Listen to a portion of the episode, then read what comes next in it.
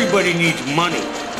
That's why they call it money. The best things in life are free, but you can give them to the birds and bees. From Fool Global Headquarters, this is Motley Fool Money. It's the Motley Fool Money Radio Show. I'm Chris Hill. Joining me in studio this week from Motley Fool Supernova, Matt Argesinger. From Motley Fool Income Investor, James Early. And from Million Dollar Portfolio, Ron Gross. Good to see you, gents. Hey, good to see you. We'll break down the latest news from the retail industry, the sports industry, and more. Actor, comedian, and best-selling author Adam Carolla is our guest this week. And as always, we'll give you an inside look at the stocks on our radar. But we begin this week with a couple of big deals. And Ron, let's start with Apple, which is buying music company Beats Electronics for $3 billion in cash and stock. Apple is now going to offer Beats streaming music service and premium headphones. Apple's got the money. Sure. They can spend whatever they want. But, and will. But does anyone expect this acquisition to really result in a lot of new revenue for them? I do not. I think it's kind of much ado about nothing. To be honest, I didn't even open my Excel spreadsheet to make any adjustments. It just we'll see where it goes. They clearly, spent this kind of money for the talent. There's 500 folks over at Beats, good people, obviously Jimmy Iovine and Dr. Dre. They want to do the streaming business right. Apple Radio has not been what they had hoped it would be. They think finally Beats is one of the companies or the company that is getting this right versus Pandora, Spotify, and those folks. And $3 billion is not a lot of money for Apple. It's weird to say, but it's not a big ticket. James, so did they just do it for the cool factor? I think so. I mean, you have to wonder why couldn't Apple just do this themselves? I mean, why they're big enough. Why do they need Beats to do this? They're paying. I mean, they're getting some value. They're just paying a lot of money for it, and that's my question. Maddie, Ron mentioned Pandora and Spotify. If you're at either one of those companies, how nervous are you? I don't know if I'm that nervous if I'm Pandora, because I just feel like Pandora is a little bit of a different model. I know Apple wants to do radio. They want to do iTunes radio. They want to get it right. I still think this is more of a streaming music play versus a music discovery service that Pandora is. So I feel like Pandora's got it. Do you subscribe to a streaming music yourself? Just Pandora. Okay. So you actually pay? I pay. You do. Yeah. I like the free. Ron, Tim Cook has maintained throughout this year that by the end of 2014... a big new product is coming. Does this acquisition tip his hand that it's absolutely going to be related to music? I don't necessarily think so. What caught my eye this week, more so than the Beats even, was a comment from a VP at Apple who said, Apple's product lineup for the rest of this year is the best it's been in 25 years. Those are big, bold words. The Worldwide Developer Conference for Apple is in San Francisco on Monday.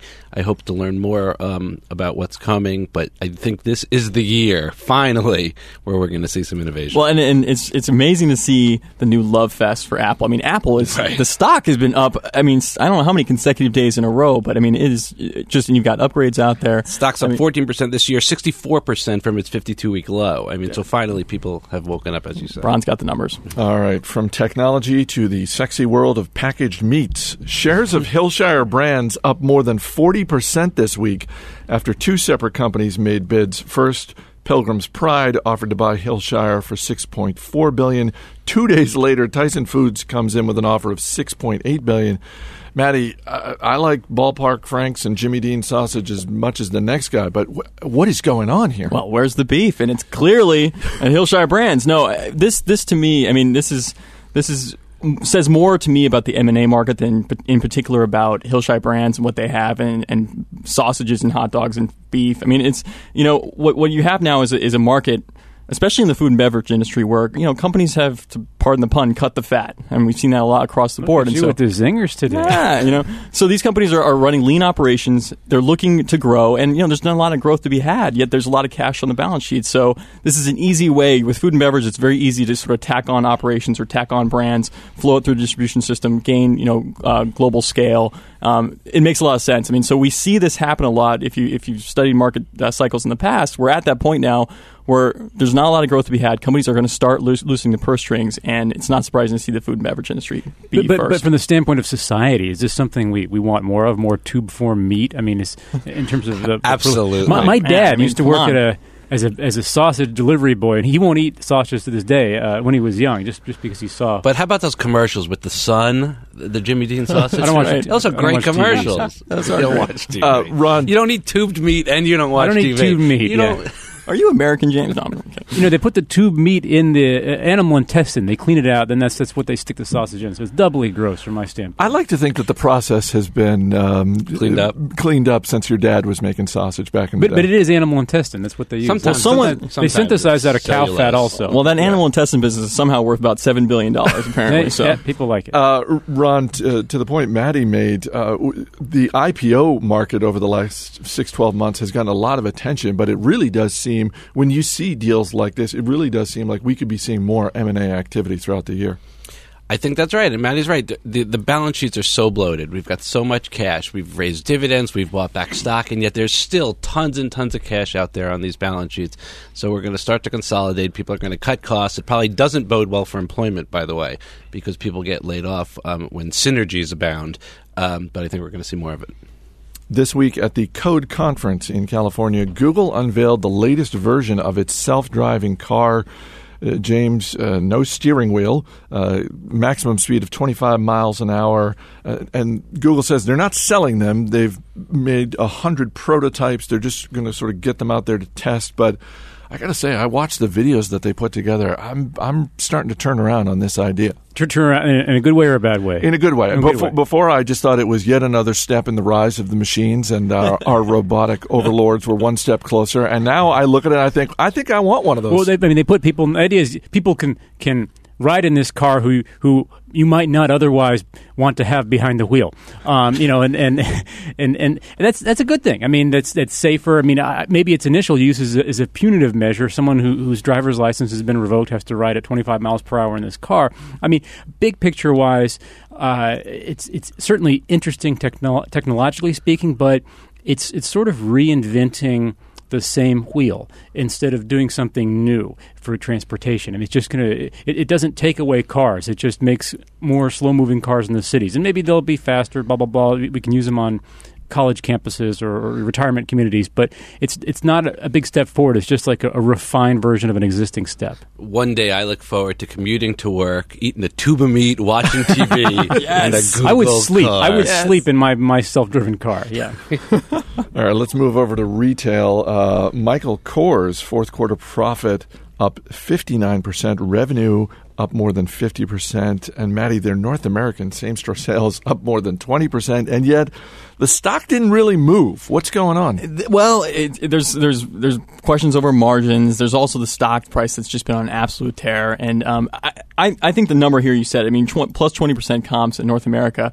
Contrast that with Coach, whose comps in North America... How dare you. I'm sorry, Ron, but they were down 21%. And really, paradoxically, that is why I can never get excited about Michael Kors, because to me, what you have there is a complete fashion shift. Essentially, all those people who for years had gone over to Coach to buy the leather handbags or to buy the jackets, the coats and everything, they're just going across the mall floor to Michael Kors now, and I just think that's something that can shift very quickly. To me, I can't find anything that says Michael Kors on a long-term competitive basis is doing anything more special than Coach. I will say that in all of the positives in this quarter, I didn't see a ton about their e-commerce strategy, and maybe I just wasn't looking hard enough, but it does seem like the retailers over the last 6 months who have done well, the specialty retailers, part of it has been a really strong e-commerce strategy. I'm thinking about Williams-Sonoma, Kate Spade, that sort of thing. That's right. I hear what you're saying about the fashion stuff. It seems like if Michael Kors wants to take the next step, doesn't it have to be online? I believe so. So that's the real test of it, I think, truly, of whether or not this kind of business can sustain itself long term. You're not a long term believer, it sounds like. I am not in Michael Kors. Fashion's a tough business. Yeah, in general. Apparel. I don't hate it, but I'm not a usual fan of that industry. It's too tough. Coming up, former Microsoft CEO Steve Ballmer appears to have found himself a brand new job. Stay right here. This is Motley Fool Money. You never give me your money. You only give me your funny. Welcome back to Motley Fool Money. Chris Hill here in studio with Matt Argusinger, James Early, and Ron Gross. Let's keep going with retail, guys. Costco's third quarter profits up 3%, revenue up 7%. Ron, it seemed like, on balance, a pretty good quarter, but it didn't really blow anyone away. I think that's fair. Compared to other retailers, pretty good, but otherwise relatively mediocre. Thank goodness we didn't hear about the weather. So we had comp store sales up 4%, 6%, and if you exclude fuel and foreign currency exchange, which is pretty good, especially compared to the other folks. Margins a little bit weak, SG&A operating expenses a little bit higher than I think some were expecting, but all in all, you know, company continues to execute, 88% retention rates for its membership model, new store openings, probably another 30 this year, international expansion continues. So the company continues to do what it's done for quite some time. Stock's not screamingly cheap at $115 a share. You mentioned the international expansion. When you look at the same store sales, they are, no two ways about it, they're better in the U.S. than they are internationally. Is that a challenge that management has spoken to? I'm just wondering if the Costco model is just not as sticky outside the U.S. That might be fair. They haven't spoken directly to it, at least not that I've seen. It also may take a while for the warehouse model in general to kind of become more pervasive overseas. Shares of Abercrombie & Fitch up 5% on Thursday after first quarter results were better than expected, which, James, that means they just lost less money in the quarter than Wall Street was expecting them to. Yeah, I mean, they're actually making some smart changes. To be fair to them, they're changing the format of Abercrombie. They're lightening up their Hollister stores. I mean, the place looked like a drug den before, and I felt like I needed night vision goggles every time Ron and I would go in there with our high school friends before. But I'm kidding, I've never been into a Hollister, but I've never socialized with James.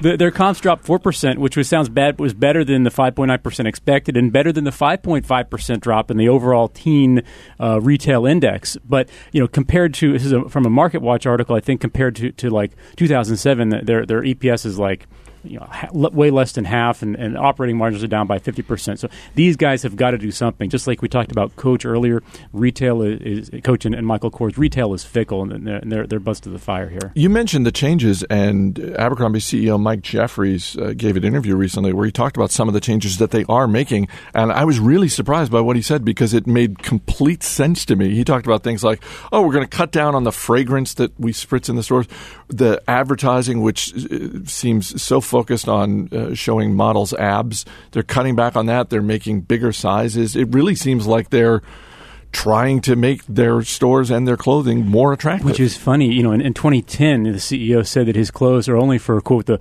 good-looking cool kids, and there are certain people who don't belong in his clothes, specifically overweight people. So he's really done an about-face, eating his own words here. But it's, you know, it's what they need to do. Average-looking people have money to spend, too. Yeah. Come on, I mean. Well, but the models are only Abercrombie models. Like he said he wants to make it like a movie experience. That's why everything's all black and white. And you can follow this radio show on Twitter. At Motley Fool Money is our handle. If you follow Matt Argusinger on Twitter, then you saw this nugget that he tweeted out this week. I've got this bad feeling that 3D Systems is the next Nuance Communications, a mashup of bad acquisitions and shareholder abuse. Which gives me the chance to point out that shares of 3D Systems down more than 10% this week after the company announced a secondary stock offering of around 6 million shares. What are they going to do with that money? Just go out and make some more acquisitions? Well, first of all, you know, Twitter, I tend to be a little more sensational on Twitter than I am in real life, certainly on the radio show. But no, yeah, they've got a secondary offering, $300 million. This is not unusual for 3D Systems. They've done this many times in their past, and I wish they had done it when the stock was at $95 a share back in January, because that would have been, you know, much cheaper for shareholders. But the thing with 3D Systems, the thing that is starting to bug me a little bit, it's bugged me for a while now, is that, you know, this is a company that essentially is issuing stock, which is a good thing. It's a pricey stock, but in issuing stock to raise capital and just spending like mad on new acquisitions. I mean, this is a company that makes dozens of acquisitions every year. And the idea here is, well, you know, the growth looks great. And so you have to focus on the organic growth. And even if you go back to last quarter, you know, they had 28% organic growth. But you have to remember, that's just for acquisitions that were made prior to 1 year ago. And so the company makes so many acquisitions that, you know, it's able to report, you know, general good revenue growth and organic revenue growth. And at some point, like Nuance, I believe they're going to make some bad acquisitions. They probably already have, and that's going to result in lower growth. It's going to result in write-downs, and for a company like this, that's priced the way it is. It's not good for the stock. You were at the Consumer Electronics Show in Las Vegas at the beginning of the year. You saw a ton of companies in this space Are we going to see a lot of consolidation when it comes to 3D printing? Well, we already have, and that's and with 3D Systems, Stratasys, and the others are buying a lot of these smaller companies. My problem is, though, they're making a lot of acquisitions in the consumer space, which I view as really just not the place you want to be investing if you're looking at 3D printing technology. Former Microsoft CEO Steve Ballmer is buying the Los Angeles Clippers for $2 billion. Some people seem surprised he paid so much for a team that has never been considered to be very good. Ron, maybe they're unfamiliar with his history of overpaying for stuff when he was CEO of Microsoft. Wow. Nice one. As I said before we started taping, I'm happy for Steve Ballmer. I'm happy that he's doing this because he's learned one of the secrets of life, which is find an easy act to follow. And Don Sterling, for the moment, still the owner of the LA Clippers, is not just the most hated owner in pro sports. According to a recent poll, he's the most hated man in America. Yeah, it's good to be the white knight that rides in. Even though he's relinquished power to his wife, I read that he's going to fight this and he's not selling. So there might be quite a road ahead. It still needs to get approval from the league. But yeah, good. I think it's good for the team. And then, as I said, they needed a white knight. There were several bidders. He went a little bit higher than the rest. That's quite a big number. I think it's good for sports franchises in general if you're an owner. And so, yeah. Are you a basketball fan yourself, Ron? No, not really. Gotcha. $2 billion. I mean, like $2 billion is for the LA Clippers. That is, I mean, if I'm any other major sports franchise owner, I'm sitting here with the Jabba the Hutt. Who? Because I mean, if you think about it, if you're any other team, I mean, other teams own arenas, they own real estate, they own all other retail operations around. I mean, they own TV rights that are very valuable. LA Clippers for $2 billion. I'm still blown away. I'm speechless. Ron, yeah. If you had $2 billion to blow on something, are you buying a sports team? What are you buying for $2 billion? Wow. Not a sports team. No, I don't think so. You go on an island, private island? Yeah, that really is where I'm going. Maddie, what about you? Oh, I would love a sports franchise, but I can't afford one now with $2 billion. If I can only get the Clippers for $2 billion, forget it. James, you're not buying a sports team? No. I would. I'd do something. I'd buy some sausages and destroy them just to help humanity. Let's bring in our man from the other side of the glass, Steve Breida. Steve, $2 billion. What are you going to pony up for? Your own set of Olive Gardens? I'm buying the biggest water park in the universe. Really? Yeah, wow. I love water parks. Okay. Bigger the better. You can always drop us an email. radio@fool.com is our email address. That's radio@fool.com. We got about a minute left, guys. Email from Rick Baker in Connecticut. As one of your dozens of listeners and an ardent student of the market, I find the flood of information regarding not just the market but individual stocks a bit overwhelming. So my question is, if you were limited to evaluating just three financial metrics to determine if a stock was worthy of consideration, what would you use? Let's just go down the line. You can each take one. Ron, a lot of things, price to earnings, price to sales. There are metrics that talk about the health of a company and how they're doing, and there are metrics that talk about the stock and if it's cheap or not. I'm going stock here. And my favorite metric would be price to free cash flow. All right, Maddie, what about you? It's a good one, but I'm going with insider ownership. I mean, if a major insider or executive at a company owns more than 5 or 10% of the company, that answers so many questions right off the bat. James? Going with return on invested capital. It's sort of like if you borrow money from a bank and you owe 7% on that loan, you better invest it to make at least 7%, right, to be viable. So that's the same idea for a company. All right. James Early, Ron Gross, Matt Argusinger. Guys, we'll see you a little bit later in the show. I need a dollar, dollar, dollar. That's what I need. Hey, hey. Well, I need a dollar, dollar, dollar. That's what I need. Keep those emails coming. radio@fool.com is our email address. Adam Carolla is next. Don't go anywhere. You're listening to Motley Fool Money. Show me the money. Welcome back to Motley Fool Money. I'm Chris Hill. Throughout American history, prominent leaders have written books before running for President of the United States. The book is a chance to share their vision for the country. And with the next presidential election just 2 years away, this scenario is playing out one more time. Adam Carolla is a radio and TV host, comedian, actor, best-selling author, and his latest book is President Me, The America That's in My Head. Adam, thank you so much for being here. Thanks so much for having me on the program. So this book is your manifesto, your vision for America. One of the things in your book that comes across when you're writing about energy is You're pretty focused in your day-to-day life on energy efficiency. This seems to be an issue that you have a lot of passion about. Well, I was thinking about it. I mean, I every day when I come through my front door, some light, my kids' room's on. I came home the other day. My family had barbecued without me because I was out on the road. I walked outside. It was a natural gas barbecue. I came out a day later. The barbecue was still burning a day in, like JFK's Eternal Flame. And I realized I walk around just shutting things off, turning off TVs, turning off computers, shutting off barbecues. I realized all we do is talk about fracking and natural gas and solar and alternative fuels and wind power. Our country, honestly, and I'm not kidding, could start saving 25% in energy costs starting tomorrow if everyone would just wake up and start shutting crap off instead of the guy who pays for it. Like if we honestly just took every child, woman, man, everyone who was in the house and who wasn't currently paying the electricity bill, the gas bill, the energy bill, if we put them all on the clock, we could save 25% tomorrow. I mean, how often have you just driven past a commercial building on a Saturday and just seen it lit up like a Christmas tree and there was nobody in it? Or just you drive by an office and you see up on the 8th floor, it's all lit up and it's 10 o'clock at night. How many times, I live in Los Angeles, there's always a drought going on. I'll drive along the freeway, the 2 days out of the year it's raining, I'll see the sprinklers going off. The automatic sprinklers will be turned on while it's raining. We could honestly save 25% in this work without doing anything, building no grid, doing no solar, not putting another coal-fired power plant online, nothing. Just 25% starting tomorrow if everyone would just wake the hell up. You're listening to Motley Fool Money, talking with Adam Carolla. His new book is President Me, The America That's in My Head.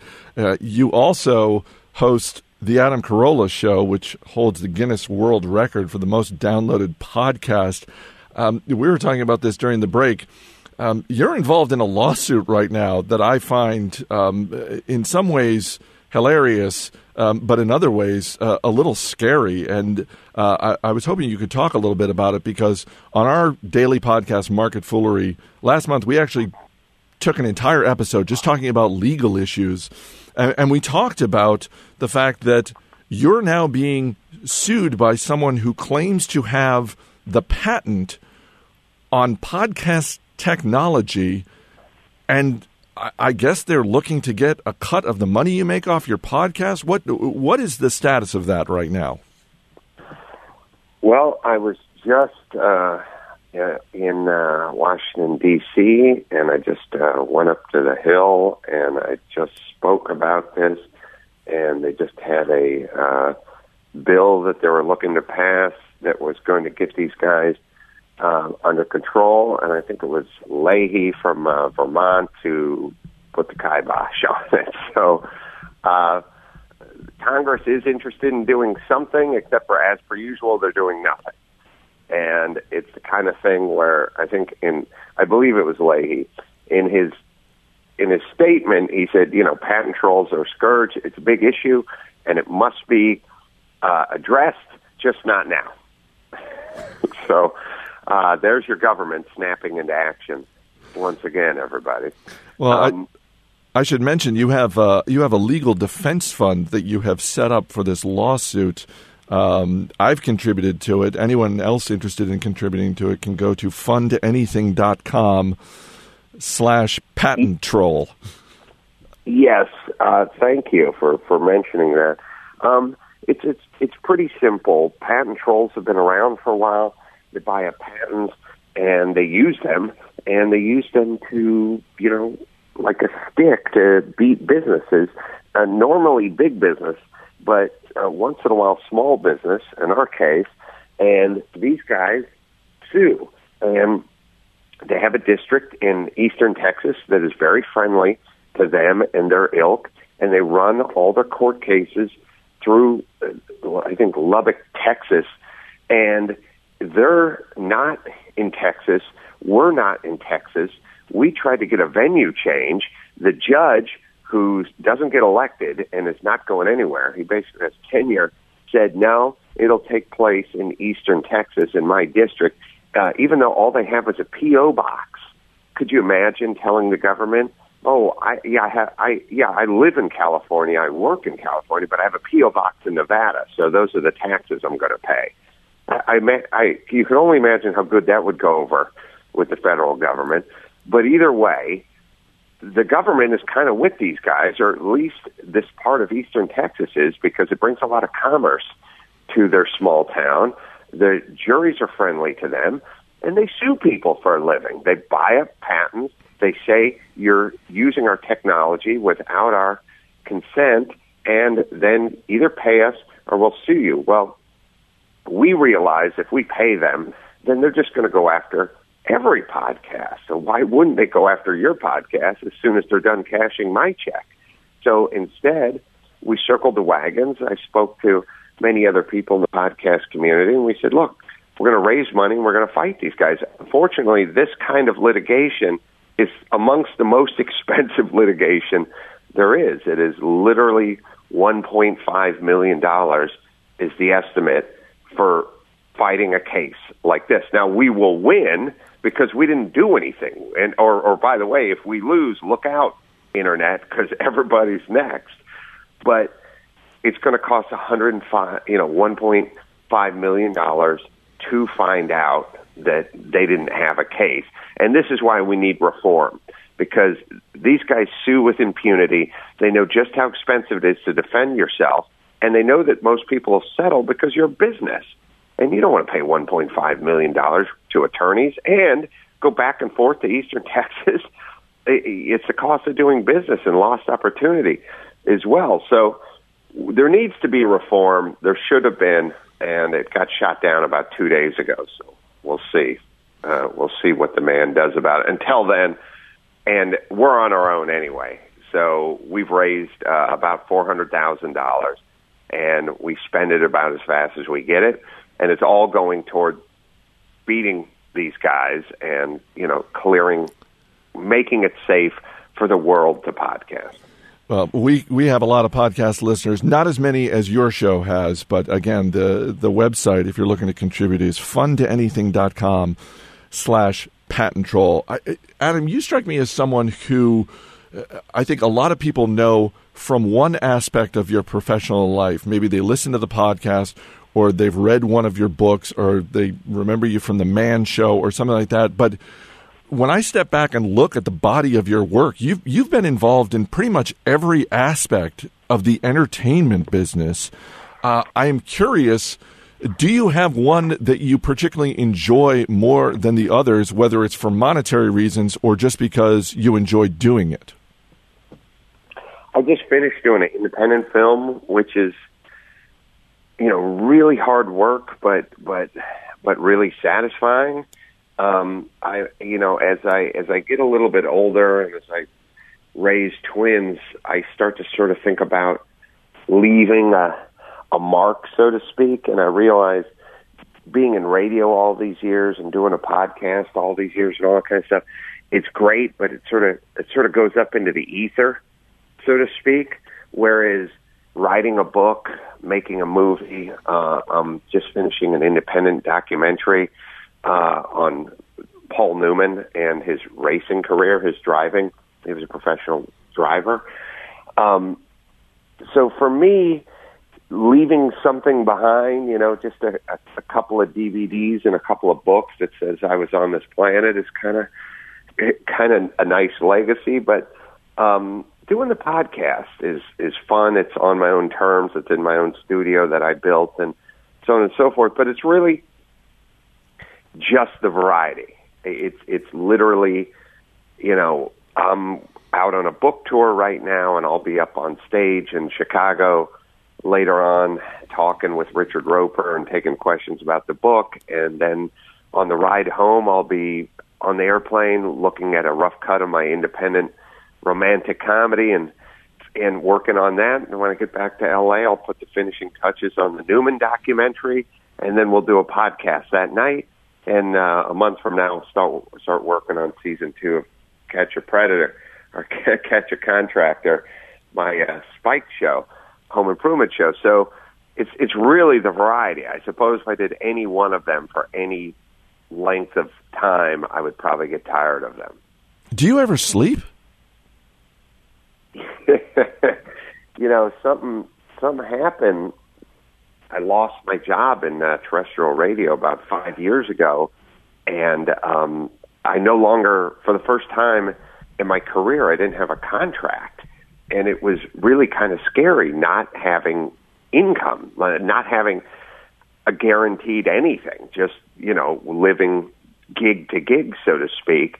And I just, and it was right about the time, or it was short, you know, my twins were 2 years old, and I, for the first time in my career, lost my job and had nothing but speculation on the horizon. And I just sort of kicked into overdrive, and it's worked out quite nicely. Unfortunately, I haven't slowed down.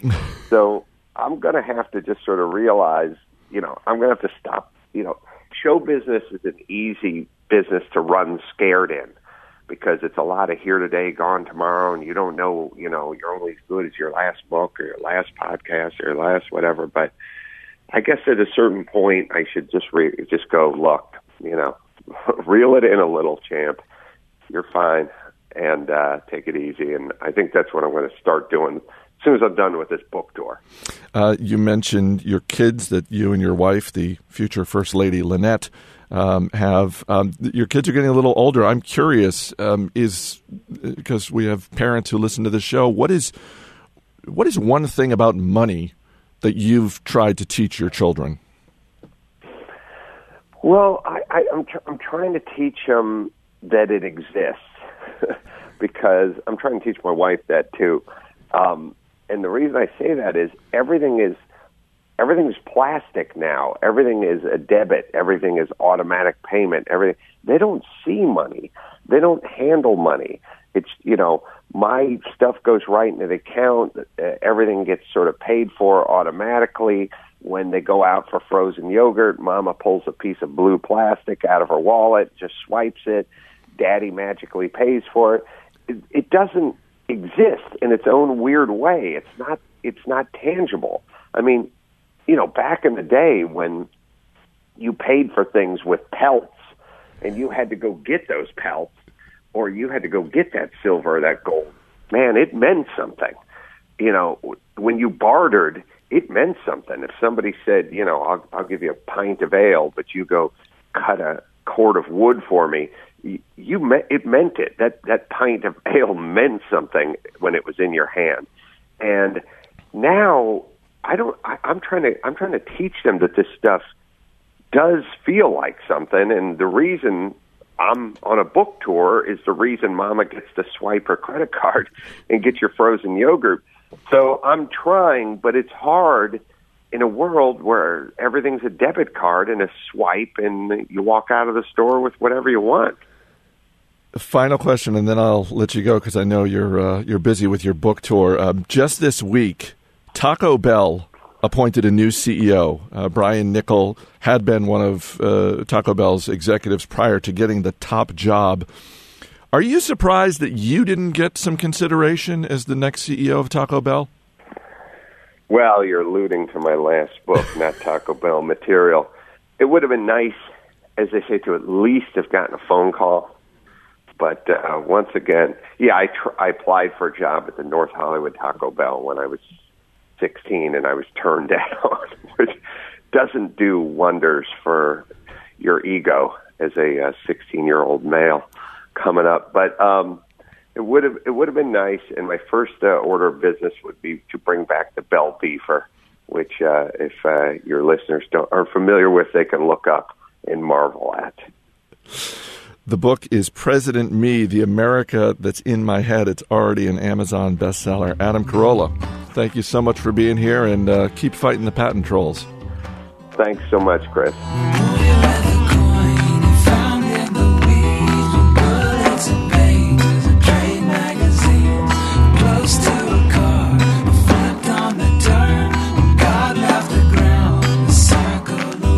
Coming up, we'll give you an inside look at the stocks on our radar. This is Motley Fool Money. As always, people on the program may have interest in the stocks they talk about, and the Motley Fool may have formal recommendations for or against, so don't buy or sell stocks based solely on what you hear. Welcome back to Motley Fool Money. Chris Hill here in studio with Matt Argersinger, James Early, and Ron Gross. Guys, it is that time once again, time for the stocks on our radar, and we'll bring in our man Steve Breida from the other side of the glass to hit you with a question. Ron Gross, you're up first. What do you got this week? Finally, I am able to recommend Amazon. Really? AMZN. What? Stock is off 25% from its 52-week high. We've been waiting for a pullback. We really like this business. Jeff Bezos knows what he's doing.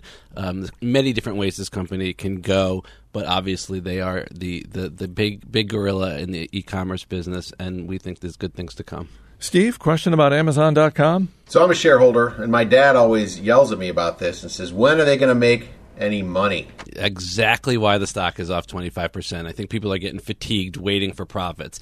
We like the fact that they're spending money to build out their distribution facilities, their technology, their marketing. We're okay waiting. We're long-term investors. Profits will come. So that sounds like, I don't know. Yeah, I don't know. When are they going to make money? I don't know. Matty, what are you looking at? I got a company that's about to make a lot of money, and it's Yahoo, ticker YHOO. As most people know, Alibaba, which is the ginormous Chinese e-commerce giant, speaking of e-commerce, that's about to go public any day now, and that's going to bring a huge windfall to Yahoo, which owns about 24% of the company.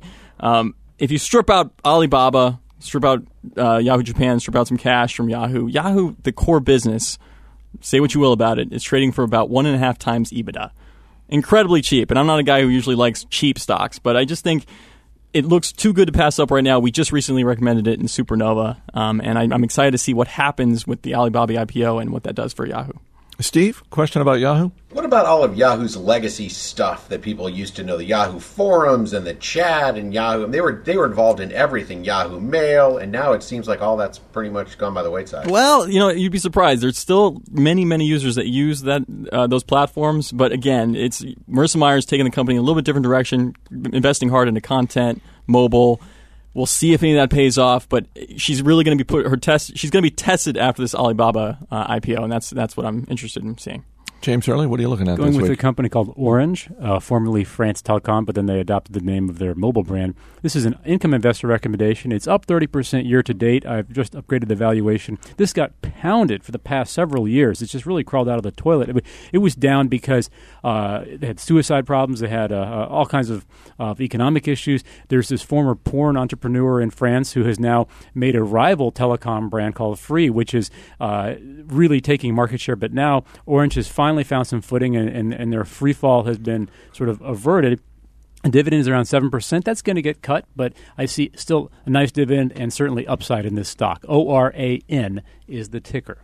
Steve, question about Orange? Seems like a lot of drama there. James, do you have a favorite French film star? Is there more than one? You're asking the wrong guy. I've not seen a movie in many years. To my watch. Marlon Brando, Last Thing on Paris, Even Though He's American. Gerard Depardieu. I was just going to say. Oh, yeah. Gerard. He's a winemaker now. You know that? I did not. Steve, do you have a favorite French Julia film? Binoche, perhaps? Oh. The lovely and talented Julia Binoche. We'll wrap up there. Ron Gross, Matt Argersinger, James Early. Guys, thanks for being here. Thank you. That's going to do it for this edition of Motley Fool Money. The show is mixed by Rick Engdahl. Our engineer is Steve Broido. Our producer is Matt Greer. I'm Chris Hill. Thanks for listening. We'll see you next week.